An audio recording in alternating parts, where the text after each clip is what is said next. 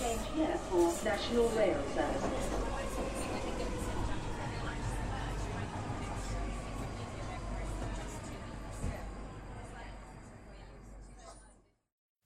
Bine te-am regăsit la podcastul Un Român în Londra. Eu sunt Manuel Cheța de la manuelcheța.ro și tu asculti podcastul Un Român în Londra. Este 22 aprilie, 11 seara și fac în sfârșit episodul atunci când ar trebui să-l fac, adică sâmbătă.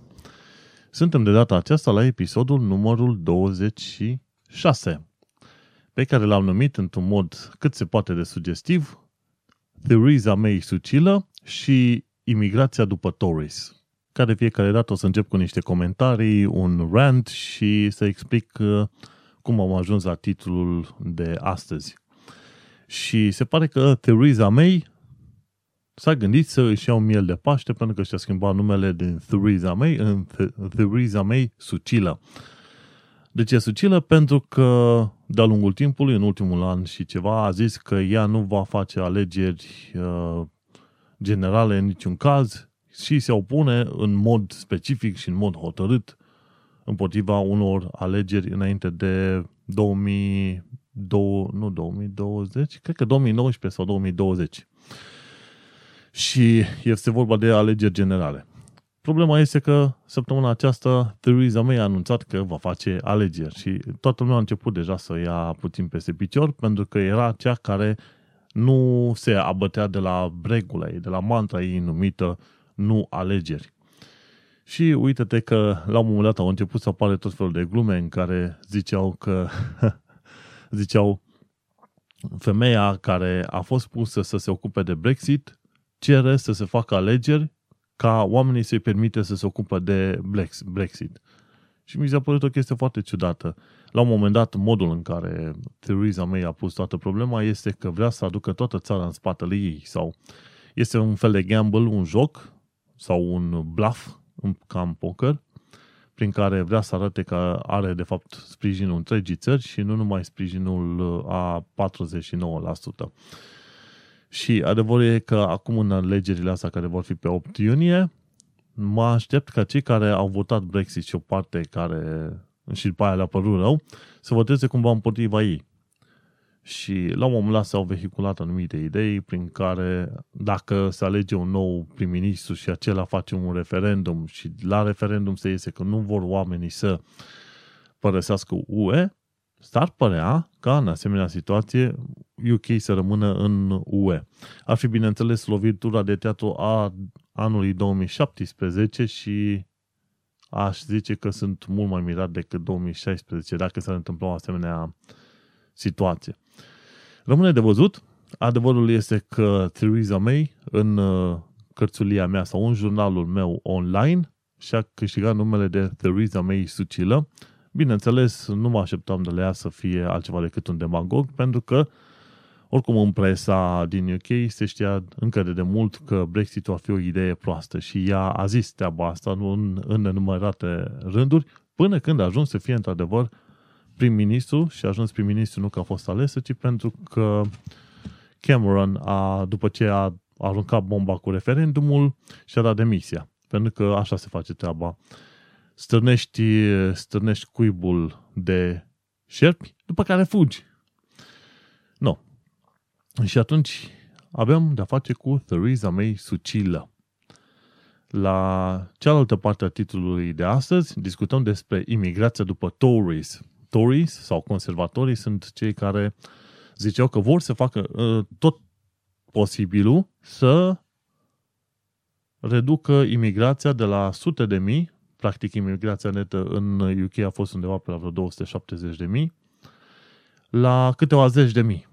Și așa cum o să citim mai încolo, probabil pe știrea de joi, o să vedem că UK a deținut controlul total asupra granițelor când a fost vorba de imigrația din afara UE, practic din zona Commonwealth, Pakistan, adică Pakistan, India și alte zone pe care UK cumva le controlează.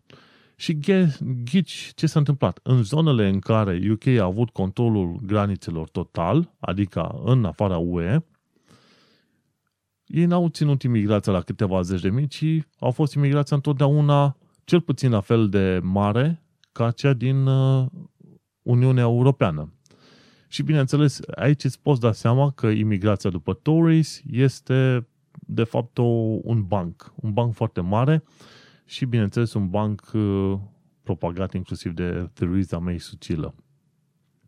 Și stai să te uiți în toată situația asta, dacă ei nu sunt în stare să reducă imigrația la câteva zeci de mii, când este vorba de imigrația din afara UE, când vor fi în stare să reducă imigrația din interiorul UE, nu la câteva zeci de mii. Și am insistat să scriu partea asta de titlu Imigrația după Tories, pentru că se pare că ăștia de la, se pare că conservatorii s-au gândit că nu ar fi bine să pui un, o cifră legată de imigrație, practic, să nu reduci la zeci de mii, ci să mergi după lucruri ceva mai tangibile și mai deștepte, practic, domnule, noi vrem să primim oameni, dar să primim oamenii cei mai buni. Cam uh, în același fel cum face Canada, nu? În Canada te duci doar dacă ești super profesionist, etc., etc., ai niște facultăți, bla, bla, bla. Și la fel și aici. Păi nu, asta trebuia să fie o măsură de la bun început, să zici că reduci numărul uh, imigranților așa pur și simplu doar la câteva zeci de mii, nu e, nu e nicio problemă. Poți să închizi total granițele. Numai fă pentru motivele potrivite și nu umbla cu cioara vopțită. Nu știu, voi să zici cioara vopțită? Nu cumva să se simtă careva jignit pe undeva? În fine, și atunci Tories au început să-și dea seama că politicile lor uh, uchipiste uh, nu ajung pe nicăieri. Și prietenul nostru, Nigel Farage, s-a simțit cumva trădat de Theresa May și de Tories când aceștia au spus că imigrația nu este, nu trebuie neapărat redusă la sute de mii, la zeci de mii, ci mai degrabă să ne uităm la imigrație ca oamenii cei mai potriviți și cei mai pricepuți să vină în UK. Wow! Mi-mi place, mi-mi place. Cel puțin Nigel Farage a primit un șut între picioare și aș fi vrut să-i văd fața când s-au anunțat uh, știrile astea.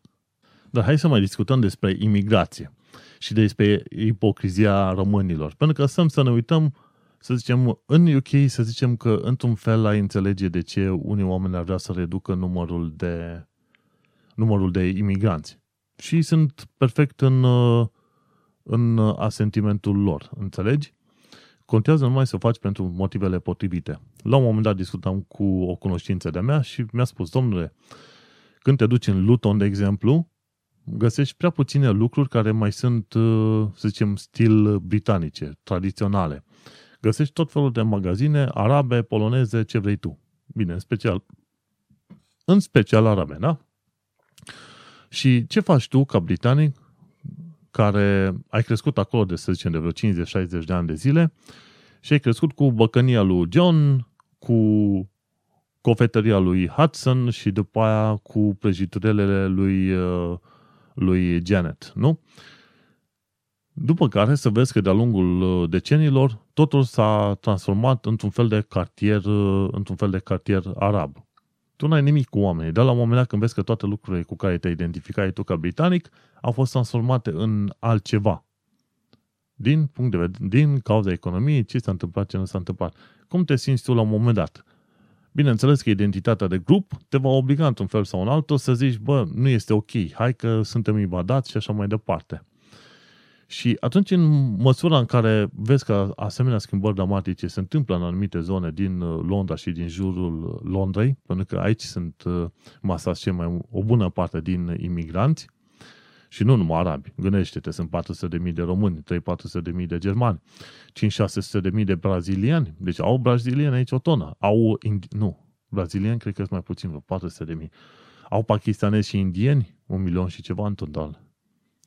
Și atunci când vezi, când vezi că pe zona în care ai crescut tu, la un moment dat ești cam singurul britanic, la, încep să spui tot felul de întrebări din astea, știi? Și e, intervine un fel de spirit din asta de conservare. Băi, ce se întâmplă? Unde sunt oamenii mei? Unde sunt cunoștințele? Unde sunt britanicii mei? Englezii mei cu care am crescut, nu? Și din punctul ăsta de vedere, parcă ei putea înțelege pe britanici de ce ar vrea să limiteze la un moment dat uh, imigrația. E perfect valabil. Ce m-a enervat pe mine în legătură cu românii noștri dragi este că odată ce au plecat vreo 4-5 milioane de români în străinătate, pentru că practic au fost aruncați din țară, de situația din țară, îi auzeam pe o parte și dintre cei plecați și dintre cei din țară, băi, să nu primim refugiați, băi, că nouă nu ne-ar conveni să ne invadeze ăștia, oricare ar fi ăștia, un grup exterior. Și stai să te uiți când, când o parte din, când practic toată țara a beneficiat de pe urma emigrării românilor, tu să fii împotriva imigrației în țară, da? Ce ar fi că la un moment dat să imigreze uh, ce știu, zeci de mii, sute de mii de bulgari în România sau sârbi, nu? Să vină la muncă în România pentru o viață mai bună. Sau moldoveni. Sau cine știe, ucrainieni sau ruși, nu? Și ai descoperit că și românii sunt al dracu și ipocriți și a zice nu, nu, nu, opriți imigrația asta, că e periculos, că uite ce ne fac, ne distrug cultura, tradițiile și așa mai departe, nu? Și în toată, în toată problema asta, am, uh, pe mine m-au uh, enervat două situații. Una e românii care au uh, pașaport britanic și care au votat pentru Brexit. Mie mi se, eu consider că oamenii ăia sunt de cea mai joasă speță, care practic n-au creier care să gândească. Creierul lor gândește undeva în alte direcții. Cel puțin când a fost uh, în legătură cu votul ăsta, creierul lor a lipsit complet. S-a dus undeva pe alte planete.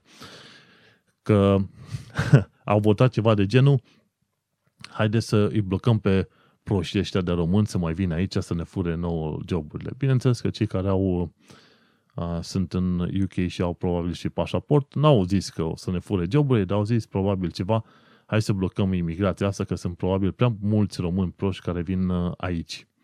Nu neapărat care fură lor joburile. Că românii, în genere, sunt uh, muncitori. Mai sunt și pleve, dar aia sunt probabil 1 la 10.000. În niciun caz uh, nu, e, nu sunt regula, înțelegi? Românii sunt muncitori.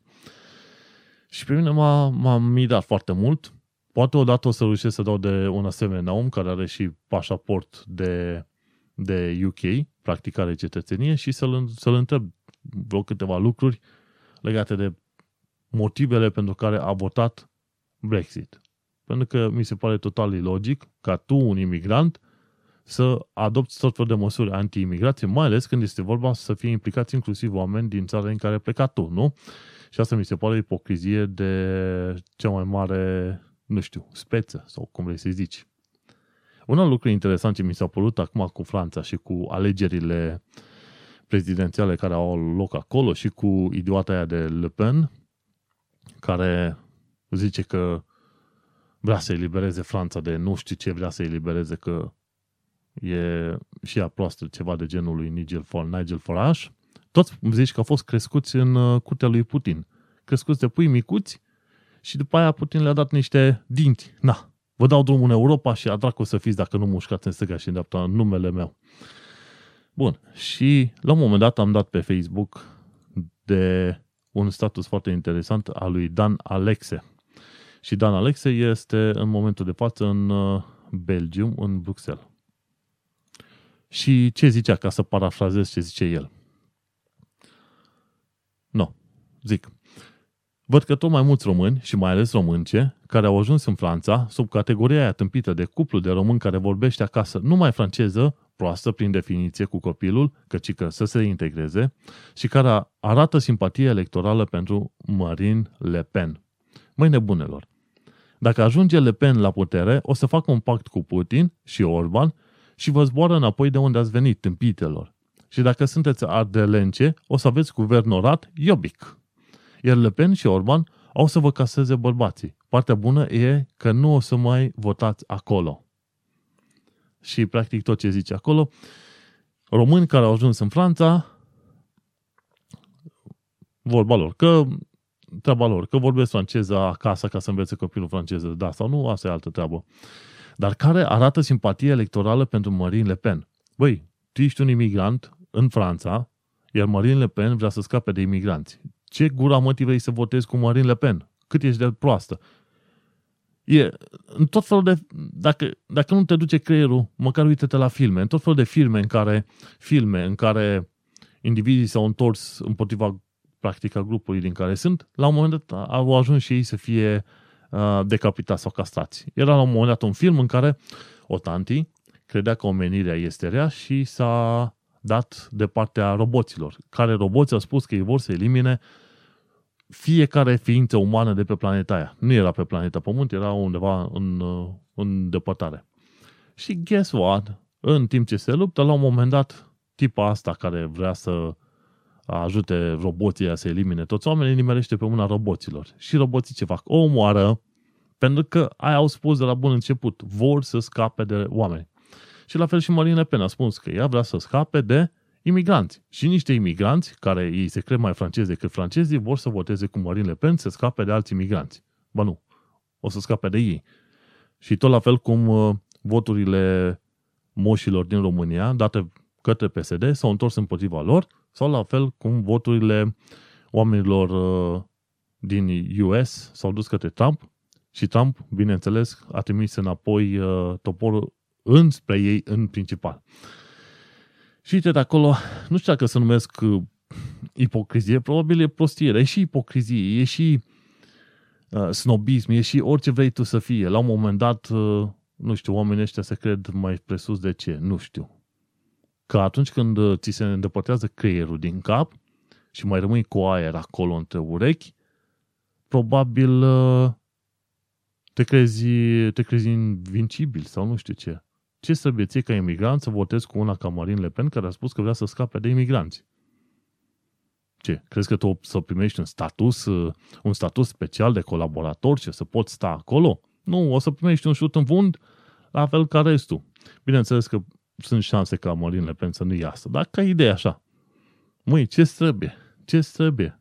Și tot pe capitolul ăsta de imigrație, uh, chiar a apăruse la Evening Standard un articol în care este posibil ca doi românți să fi violat uh, o femeie undeva în zona Sussex, în zona unor uh, plaje pe acolo. Numai că aia mi se pare, deja au început, uh, se pare că deja au început campaniile astea electorale și bineînțeles că și România au ajuns să fie cap de afiș. Și la un moment dat am citit articolul respectiv, am, a fost dat pe Facebook, e articol din Evening Standard, publicat de o tipă Jessica Morgan, și a pus în ghilimele, și că femeie violată de către doi români în atacul din Sussex și violată de doi români, a pus în ghilimele, știi? Ceva de genul, păi nu este declarația noastră, așa a zis ea. Uh, adevărul este că atunci când citești articolul, spune victima îi descrie pe oameni ca fiind, ca fiind posib, ca posibil români. Deci nici ea nu este sigură așa. Bineînțeles, detalii prea multe nu s-au dat. Și am scris un articol pe chestia asta pe, pe manuelcheța.ro. Am trimis articolul către ambasada României. am cerut detalii de la jurnalistă pe Twitter. Bineînțeles că jurnalista nu mi-a dat niciun fel de răspuns înapoi, pentru că de-aia ești jurnalist bun, să arunci titluri inflamatoare, după care să nu îți iei responsabilitate pentru ceea ce faci. Sunt curios să văd dacă ambasada României va lua într-adevăr legătura cu autoritățile din Sussex și cu Evening Standard ca să vadă care e treaba cu articolul ăsta. Pe mine ce m-a supărat, nu că ar fi niște români. Că dacă sunt români, se bage la închisoare, dacă nu sunt români, asta e. Problema este că atunci când ai Afganistan, pakistanezi, indieni sau alte chestii astea care fac, fac tot felul de mizerii, rahaturi, nu vezi din titlu. Îți spune doar așa, o femeie a fost atacată sau molestată sau ce vrei tu. După care, în articolul respectiv, undeva, ascuns între fraze, zice Two Asian men attacked a woman. Bun. Și uh, când te uiți din poze, că mai sunt niște camere prin zonă, câteodată vezi din poză, bă, îți dai seama, bă, ăsta are barbă, e pakistanez din cap până în coadă, știi? Și de ce nu ai zis, de ce n-ai scris în articol? Că e pakistanez, nu? Că se vede clar pe figura lui. Și că Așa, nu. Dar în schimb, când este vorba de români, repede bagi în titlu, doi români au violat o femeie. Faptul că pui niște ghiremele nu ajută la nimic, înțelegi? Pentru că nici nu se pare că nici măcar nu este confirmat de nicăieri. Femeia a spus că ei ar putea fi posibil români. Am scris și în articolul de, de pe blogul meu de ce consider că asta e o problemă consider, pentru că atunci când din titlu tu presupui că niște români au violat, este, este clar un atac la adresa românilor de aici și, bineînțeles, articolul respectiv e sub absolut orice critică deontologică. Mergem mai departe. Uh, vedem ce zice ambasada și stăm să ne uităm, uite, ce putea zice acolo, e posibil este europeni. Să nu uităm că dacă reușesc să ajungă albanezi în uh, Uniunea Europeană și sunt prinși, sunt destule cazuri în care albanezii respectiv spun că ei de fapt sunt români. La fizionomie, românii și albanezii seamănă foarte mult, știi? Și atunci, poate ei erau, cine știe, bulgari, poate erau moldoveni, poate erau ucrainieni, poate erau de cine știe ce, din cine știe ce zonă, știi? Și victima a spus că ar, fi, ar putea fi români, știi? La modul în care a fost scris articolul respectiv, nu știu dacă este, dacă ce s-a scris în articolul este și adevărat, știi? No. Dar uh, asta i-am scris acolo. Articolul o să-l pun și în uh, show notes, care o să apară mâine, duminică. Acum e sâmbătă și fac înregistrarea.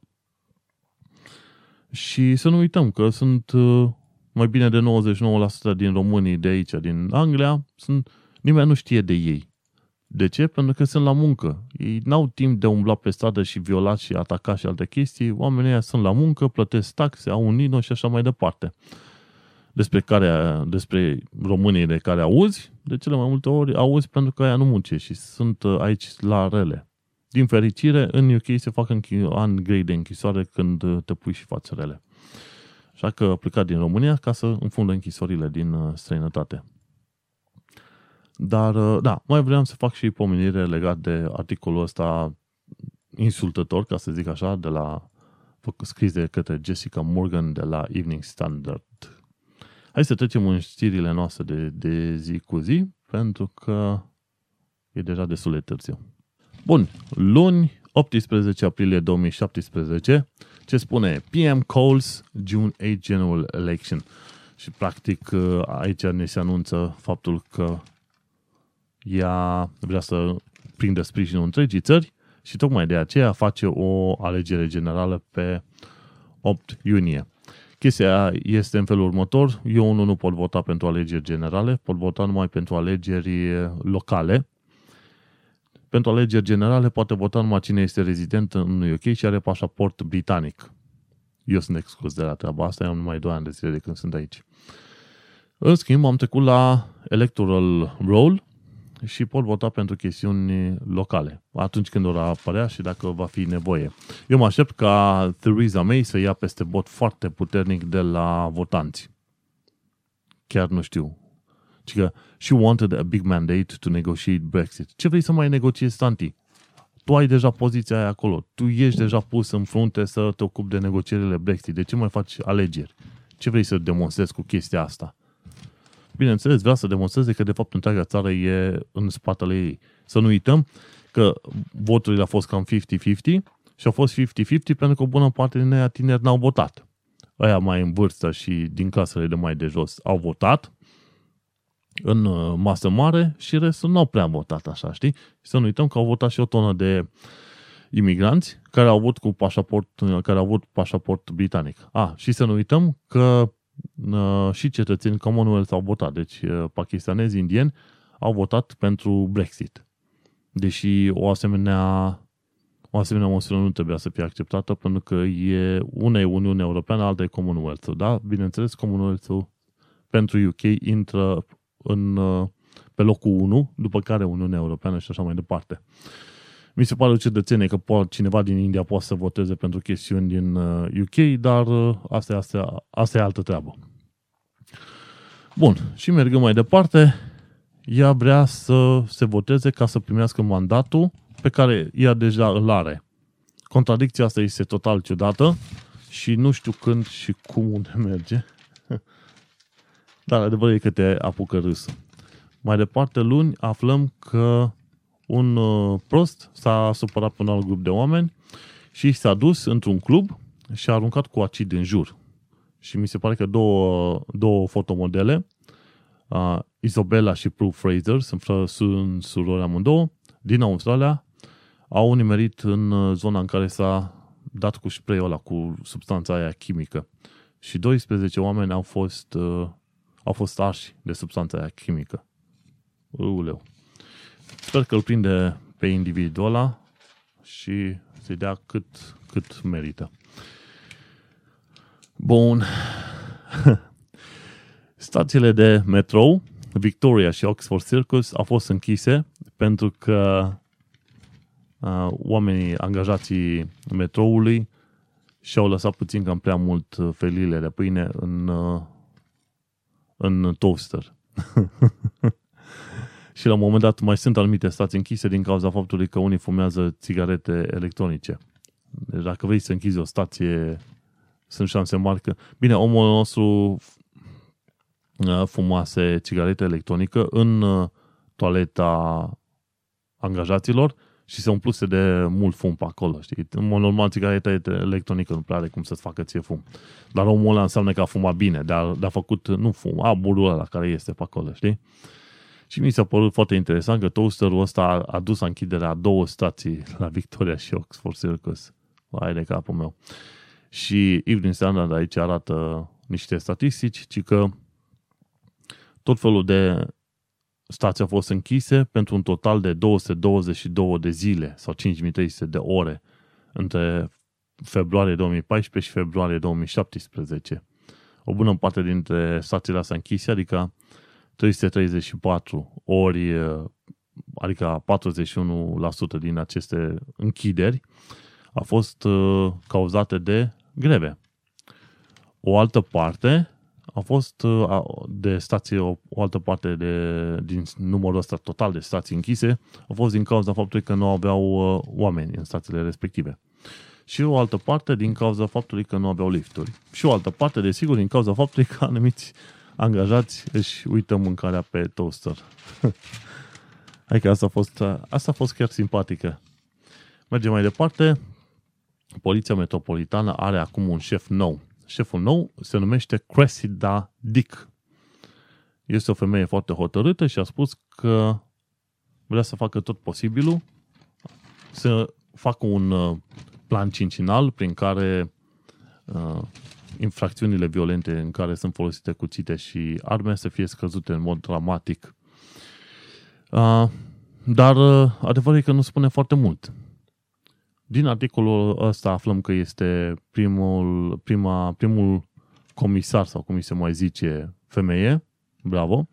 După aia aflăm că knife and gun, gun crime affects young people, cam știm treaba asta, că deja am uh, prezentat tiparul după care se întâmplă o mulțime de asemenea infracțiuni. Practic, victime ale, ale înjunghierilor sunt în bună parte adolescenți, adică liceu și început de facultate, negri sau arabi, și care au intrat cumva în conflict cu grupurile din astea, gășile de cartier.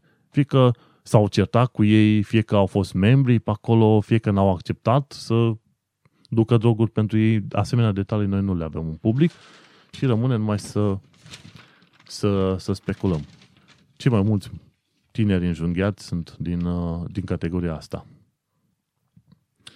Și au spus că în, în, uh, în curând uh, se va reintroduce metoda Stop and Search.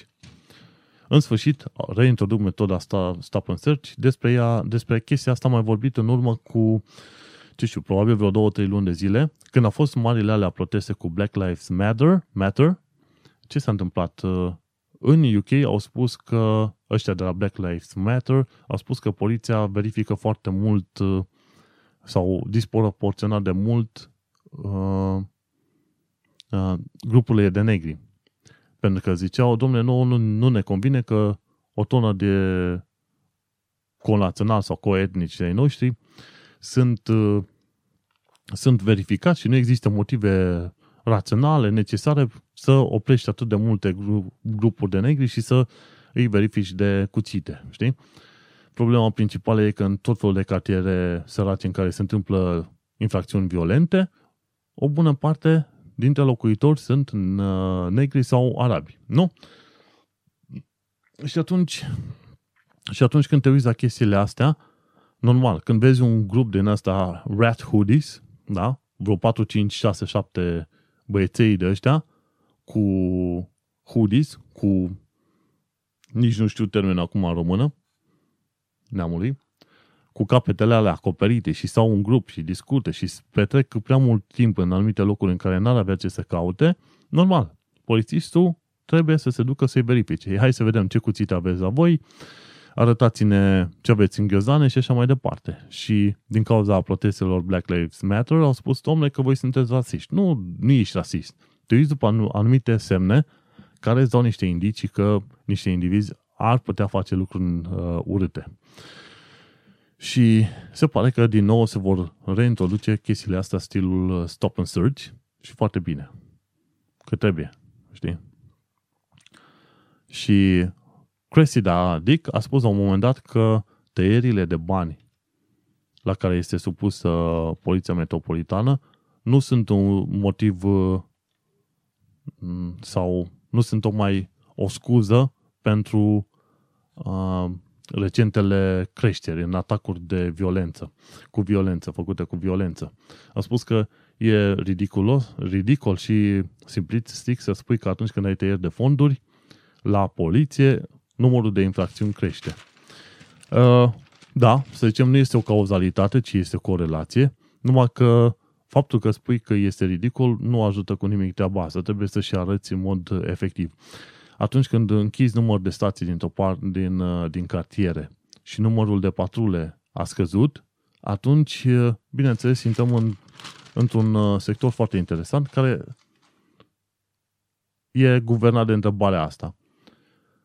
De ce avem mai puțin polițiști pe stradă? Nu avem bani. Bun. Și dacă nu avem mai puțin, mai suficient de mulți polițiști pe stradă și a crescut numărul de infracțiuni, la un moment dat nu te poți, nu te întrebi, mă, nu cumva e o legătură între banii tăiați și infracțiunile care au crescut? Nu, că o parte din munca poliției este cea de prevenție. Ah, bineînțeles că n-a prezentat niște chestiuni efective, dar uh, vedem. Dacă măcar stop and search o să se facă, sunt șanse mari ca să fie descoperiți o bună parte din uh, indivizii ăștia care umblă cu cuțite după ei. Și cam asta e pe știrile de luni. Hai să mergem mai departe la știrile de miercuri. Miercuri, 19 aprilie. Și un titlu foarte mare în uh, Evening Standard zice Put your trust in me, says, says Theresa. Problema este că, tanti, noi nu avem niciun trust în you, mai ales că una spui și alta faci. Așadar, ci că prim-ministru promite să-și mențină promisiunile legate de libera circulație, practic controlul liberei circulație și suveranitate. Adevărul e că toată problema asta, ce am, ce am văzut-o noi cu Brexit-ul și alte chestii, a fost nu, probabil nu legată de imigrație, pentru că se vede că autoritățile din UK sunt incapabili să controleze imigrația când au avut tot controlul să controleze imigrația din afara UE și n-au făcut-o. Și aici toată situația este că UK-ul, bineînțeles, având o istorie imperialistă din spate, nu te putea aștepta să uite puțin, să uite de istoria respectivă, știi? Și fiind în UE, dacă nu poate să conducă UE, atunci măcar să iasă din UE, nu? Oricum, s-au făcut o serie de concesii, UK a primit o, o serie de, să zicem, uh, allowances, nu știu cum să zic mai potrivit, uh, nu, nu au trebuit să dea prea mulți bani, au, uh, nu au fost obligați să-și schimbe moneda și au primit o serie de concesii și economice și sociale și așa mai departe. Cu toate astea tot n-a fost suficient, pentru că dacă UK nu poate să conducă UE, atunci de ce? Mai bine este. S-a supărat și ei și de la masă. Și, bineînțeles, oamenii nu sunt fericiți cu modul în care Germania și Franța conduc UE, pentru că așa se întâmplă. Însă, pentru asta stai la masă, să încerci să joci că- cărțile cele mai bune, pentru că, întâmplător, în viață, când, când pornești în viață, ți se dau un, un anumit număr de cărți. Că sunt cărți bune, că sunt cărți rele, asta este. Și fiecare datoria fiecăruia este să joace în modul cel mai bun cărțile alea. Și viața e foarte mult cu, foarte asemănătoare cu pokerul. Am jucat poker numai într-un joc uh, video. Practic ce era? Era Far Cry 3 Și ca să treci de o anumită misiune să primești informații, trebuia să joci poker. Și el a fost singura situație în care am jucat poker. Și practic am văzut că, într-un fel, imită realitatea. Ai anumite cărți proaste și faci, joci la bluff. La bluff și vezi dacă blufful îți merge. Să nu uităm că și uh, Rusia, când în timpul războiului rece, au jucat la bluff. Pentru că ei, săraci, din punct de vedere militar, în afară de bombele atomice, nu aveau nicio putere în fața SUA. Dacă SUA vrea la un moment dat să se ducă peste Rusia, în momentul de față toată zona rusească vorbea engleză. Dar uh, uite că n-a fost așa. A fost un bluff foarte mare care l-au jucat rușii. Sau că am speriat ei, au, le-au țățit ceva în uh, pantaloni și într-un final cumva au reușit să iasă din uh, războiul la rece și au supraviețuit, să zicem, americanilor. Și la fel și în situația asta cu Brexit-ul și cu UE-ul și alte chestii. Bineînțeles, Theresa May a jucat la bluff, bluff bluff-ul a mers și ne-am trezit cu Brexit-ul. Hai să mergem mai departe la știrile de joi și după aia la cele de vineri. Dar înainte să trec la știrile de joi și de vineri, trebuie să fac o completare. Am primit uh, o corectură sau comentariu la legat de ceea ce am zis data trecută în legătură cu angajările. Eu ziceam să te duci numai la firmele la care se afișează exact uh, intervalul salarial, adică între 30.000 și 50.000 de lire pe an, brut și așa mai departe. Pentru că de la aia ai putea să primești cam ceea ce te-ar interesa pe tine. Și un, uh, un prieten al meu, chiar și fost coleg din liceu, care lucrează de mulți ani de zile în UK deja, mi-a povestit uh, câteva lucruri legate de firmele care nu afișează salariile alea. Și mi-a spus, mă, nu le vezi că greșești. Ok, e drept că podcastul ăsta nu este făcut în cel mai obiectiv mod, nu este făcut în cel mai profesionist mod și, bineînțeles, este cât se poate de subiectiv. Pentru că e podcastul meu. Nu este podcast de televiziune și nici de presă și așa mai departe. Bineînțeles, multe informații pe care le găsește aici sunt informații de interes public. Modul în care le prezint, e bine, s-ar putea să fie cât se poate de greșit și admit faptul că pot să greșesc. Și atunci Răzvan mi-a povestit. Și când e vorba de firme care nu afișează, cel puțin în domeniul IT, da? Discutăm, el lucrează în IT, eu în IT și așa. Când e vorba de firme să nu își prezinte exact salariile, atunci te poți duce la firmele respective și să negociezi un salariu mai mare sau mai bun. Pentru că dacă firma aia vede că tu te pricepi și te place, tu poți să ceri, să zicem, un salariu foarte mare față de ce ai acum, dar uh, pentru că ei te plac, poate nu-ți dau exact ce vrei tu, dar îți vor da o sumă asemănătoare și atunci ai uh, mult mai mult control asupra uh, banilor pe care îi poți primi.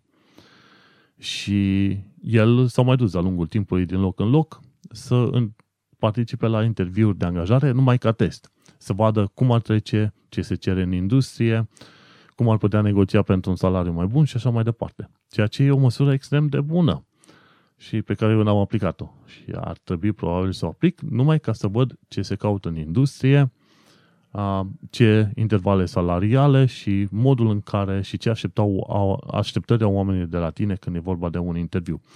În principiu știu treburile astea și până la anul cel puțin nu am de gând să schimb locul de muncă și o să mai vedem în viitor cum este. Dar, ca să nu ai probleme, gândește-te că dacă cineva, o firmă, își prezintă intervalul salarial între 15 și 20 de mii sau ceva, să știi că firma aia sunt șanse mari ca firma aia să nu treacă de intervalul respectiv. Dar dacă o firmă nu și prezintă intervalul salarial, care ar fi în mod normal între 15 și 20 de mii, tu te putea duce să ceri un 25 și poate obține un 23. Și atunci înseamnă că există un beneficiu și la una și la alta. Caută să discuți cu recrutorii, să nu închizi niște uși unde nu ar trebui închise și să vezi, poate reușești să primești un uh, job într-o firmă și pe care o, la care chiar doreai să lucrezi și bineînțeles, un salariu cât mai, cât mai ok. Ca să eviți fraudele din angajări, nu uitați sfaturile mele de data trecută, nu trimite niciun fel de bani pentru rezervare de locuri de muncă, nu se face așa ceva, nu-ți da detalii de pașaport, nu-ți da detalii de, nu-ți da Nino, nu-ți da detalii de card, chestiile alea nu se dau. tu, după ce ești angajat, când semnezi contractul, atunci prezinți, atunci prezinți Nino, prezinți și pașaportul ca să se vadă că ai dreptul să lucrezi în UK și, bineînțeles, o să le trimiți și account number de pe card, de obicei la, la cardurile din UK, cel puțin am văzut la ăștia la Barclays, au uh, account number și sort code chiar pe card, în partea de jos. Și mi se pare că tot felul de carduri au tot așa, account number și sort code. Și le dai alea la firma la care te angajezi ca să-ți trimite salariul în contul tău. Dar atât. Recrutorul n-are ce căuta să știe asemenea detalii de la tine, nimic mai mult decât ceea ce este în CV. Și cam asta e cu comentariul legat de locul de muncă. Hai să trecem la știrile de joi. Să discutăm despre știrile de joi. Joi aflăm că cei de la Poliția Metropolitană și-au antrenat din ce în ce mai mulți polițiști să fie buni în lupta antitero. De unde aflăm că echipele astea antitero ar putea să lupte și pe, și pe vapoarele care trec pe Tamisa sau uh, și pe trenurile care sunt în metroul londonez. Și a spus că aceste echipe sunt gata să intervină în, uh, în termen de câteva minute, ceea ce este foarte bine. Ia să văd mai departe, știu că era o continuare undeva. Ajung și la ea. În fine, mergem mai departe. O să revin la știrea asta, undeva mai încolo, pentru că au completat mai, cu mai multe detalii.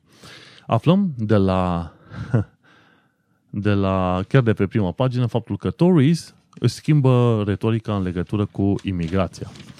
Și titlul zice to- tocmai așa. Tories back away from pledge to cut immigration. Și conservatorii au spus că problema nu era legată de numere. Ministrul Culturii Karen Bradley spunea că nu va mai fi o promisiune legată strict de numărul de imigranți, ci, așa cum zice Karen Bradley, pe noi ne interesează să avem uh, uh, un număr, uh, nu un număr, ci să avem oamenii potriviți cu skillurile potrivite pentru problemele pe care le avem noi în UK. Și bineînțeles, cam 30% din personalul uh, uh, sistemului de sănătate sunt din, din altă parte, din, din afară, nu? Și când încep să lucri, să limitezi în mod prostește numărul de imigranți, pac, te pomenești că scade sistemul de sănătate. Bun.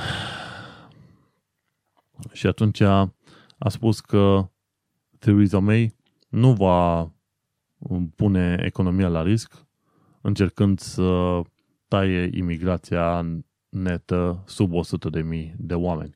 Imigrația netă înseamnă 100.000 de oameni noi veniți în UK în fiecare an. Uh, iar liderul UKIP, Nigel Farage, a spus că el uh, s-a simțit uh, cond hai, nu găsesc un termen potrivit în limba română care să mă bucur și eu. Practic, el s-a simțit înșelat, știi?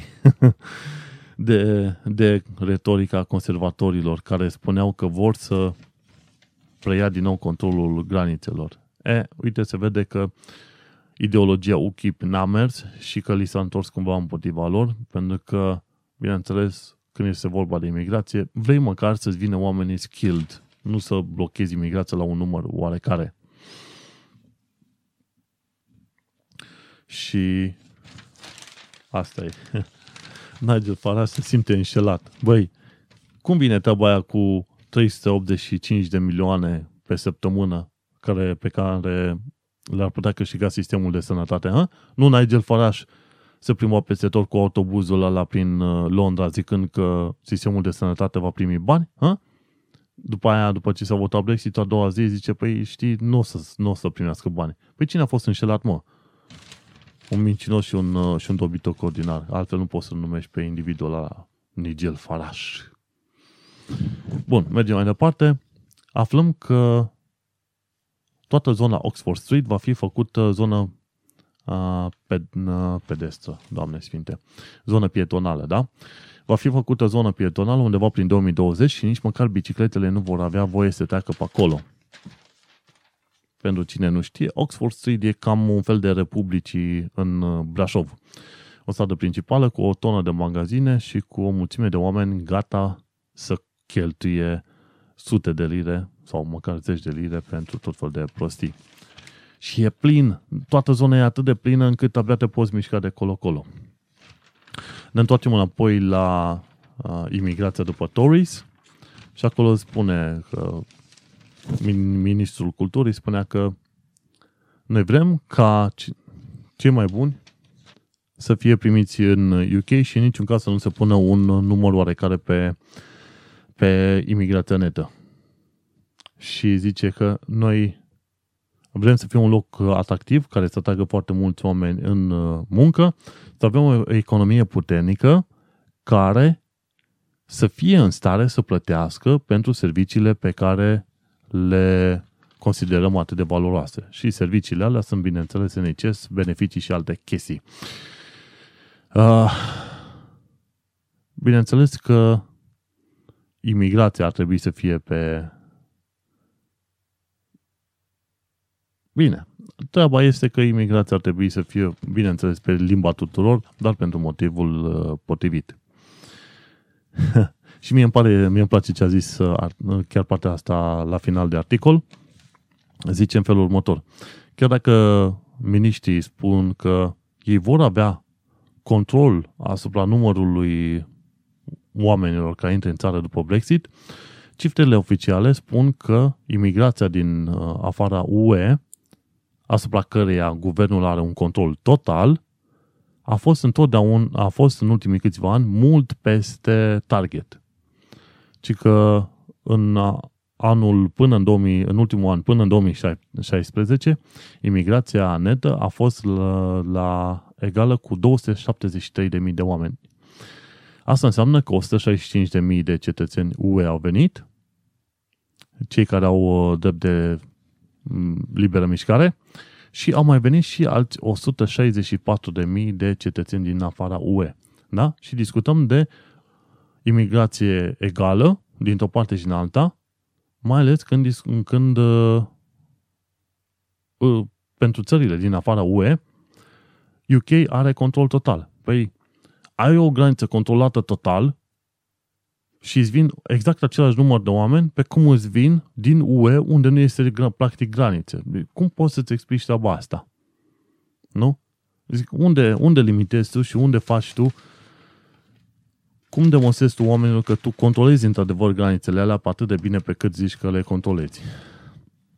Bun, mergem mai departe să vedem legat, legat de piața muncii. Se pare că, deși Brexitul bate la ușă, sunt uh, angajările în lumea construcțiilor, numărul lor a crescut a, extraordinar de mult, ci că s-au făcut mai multe angajări decât în ultimele 17 luni de zile. Au spus că le trebuie foarte mulți oameni care sunt foarte, care sunt uh, educați sau profesioniști în uh, domeniul construcțiilor. Lor le trebuia cineva, le trebuie oameni pentru arhitectură, inginerie, sur, uh, oameni care se ocupă de surveyor, nu știu cum se zice în uh, lumea construcțiilor. În fine, oameni care sunt calificați, practic, în construcții. Și se caută foarte mulți. Deci, încă pentru un timp, chiar dacă vii să lucri în construcții, se pare că îți găsești locuri de muncă.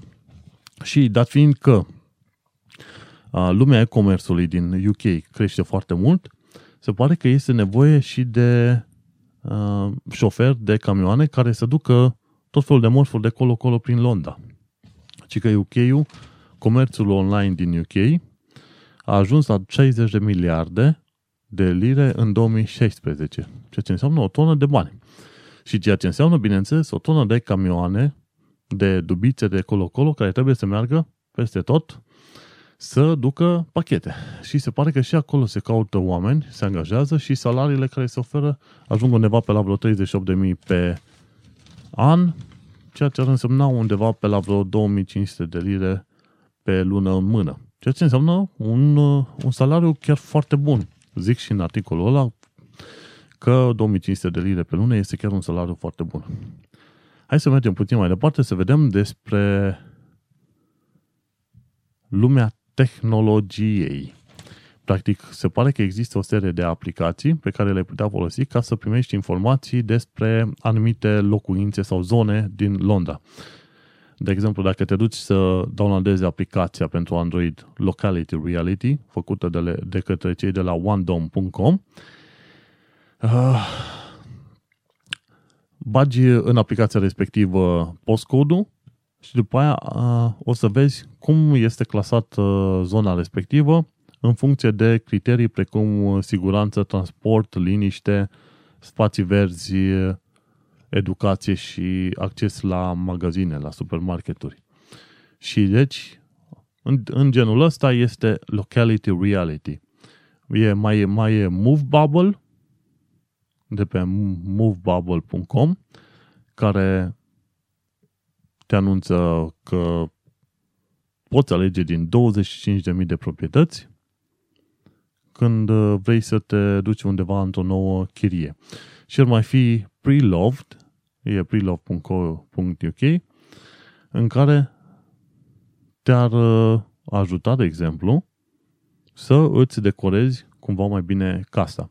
Și ar mai fi o altă aplicație, The Cube, Q-O-O-B, thecube.com și un fel de Tinder pentru proprietăți. să vezi dacă îți convin anumite proprietăți și să le angajezi. Dintre toate astea, totuși mi se pare cea mai relevantă Locality Reality făcută de cei de la OneDom.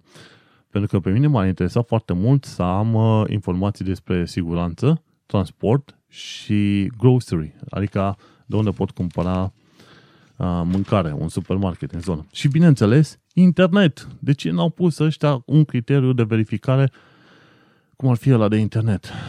Va trebui să mă mut într-un loc nou, undeva prin vară, și o să mă uit la locul respectiv pe următoarele criterii. Să fie o zonă liniștită, să am acces la o linie overground sau un DLR, ceva care merge în bună parte deasupra solului, nu la subsol, să am acces la supermarket în zonă și, bineînțeles, să am un internet cât de cât decent, pentru că acolo este o problemă foarte mare. Internetul.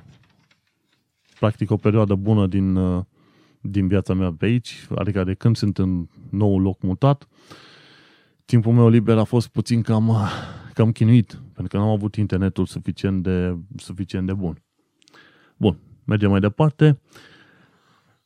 În ultima știre este de fapt o continuare a știrei alea legate de uh, polițiștii noștri anti-tero.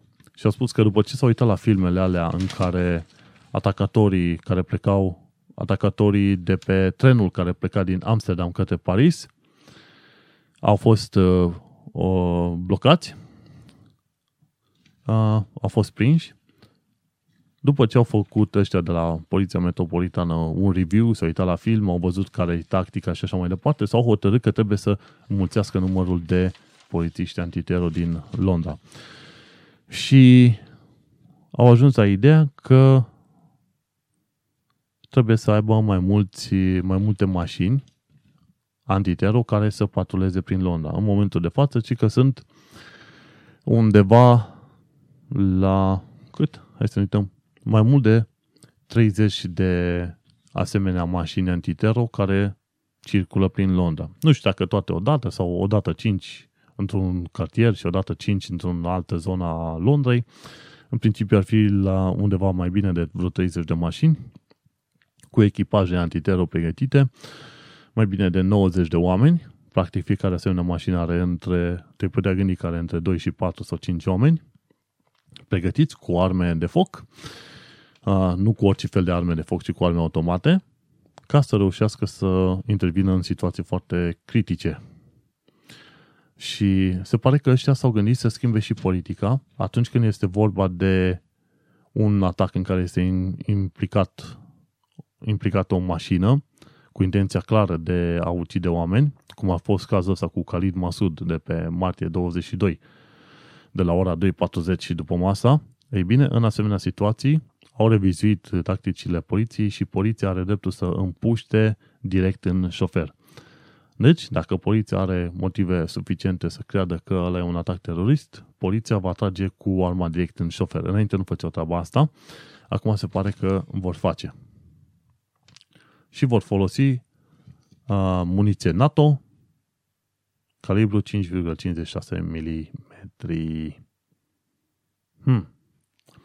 Și se pare că în uh, Anglia și Wales numărul de polițiști care vor uh, purta arme cu ei a ajuns undeva pe la vreo 10.500. În mod normal, Anglia este cunoscută ca locul în care polițiștii nu portă arme. Foarte puțin, dar după atacurile teroriste din ultimii câțiva ani de zile, se pare că tot mai mulți polițiști au primit arme și, bineînțeles, tot mai mulți polițiști vor putea să le și folosească în uh, situații critice. Dată fiind situația asta în care ne aflăm noi, situația asta delicată, îți dai seama că polițiști cu arme sunt necesari.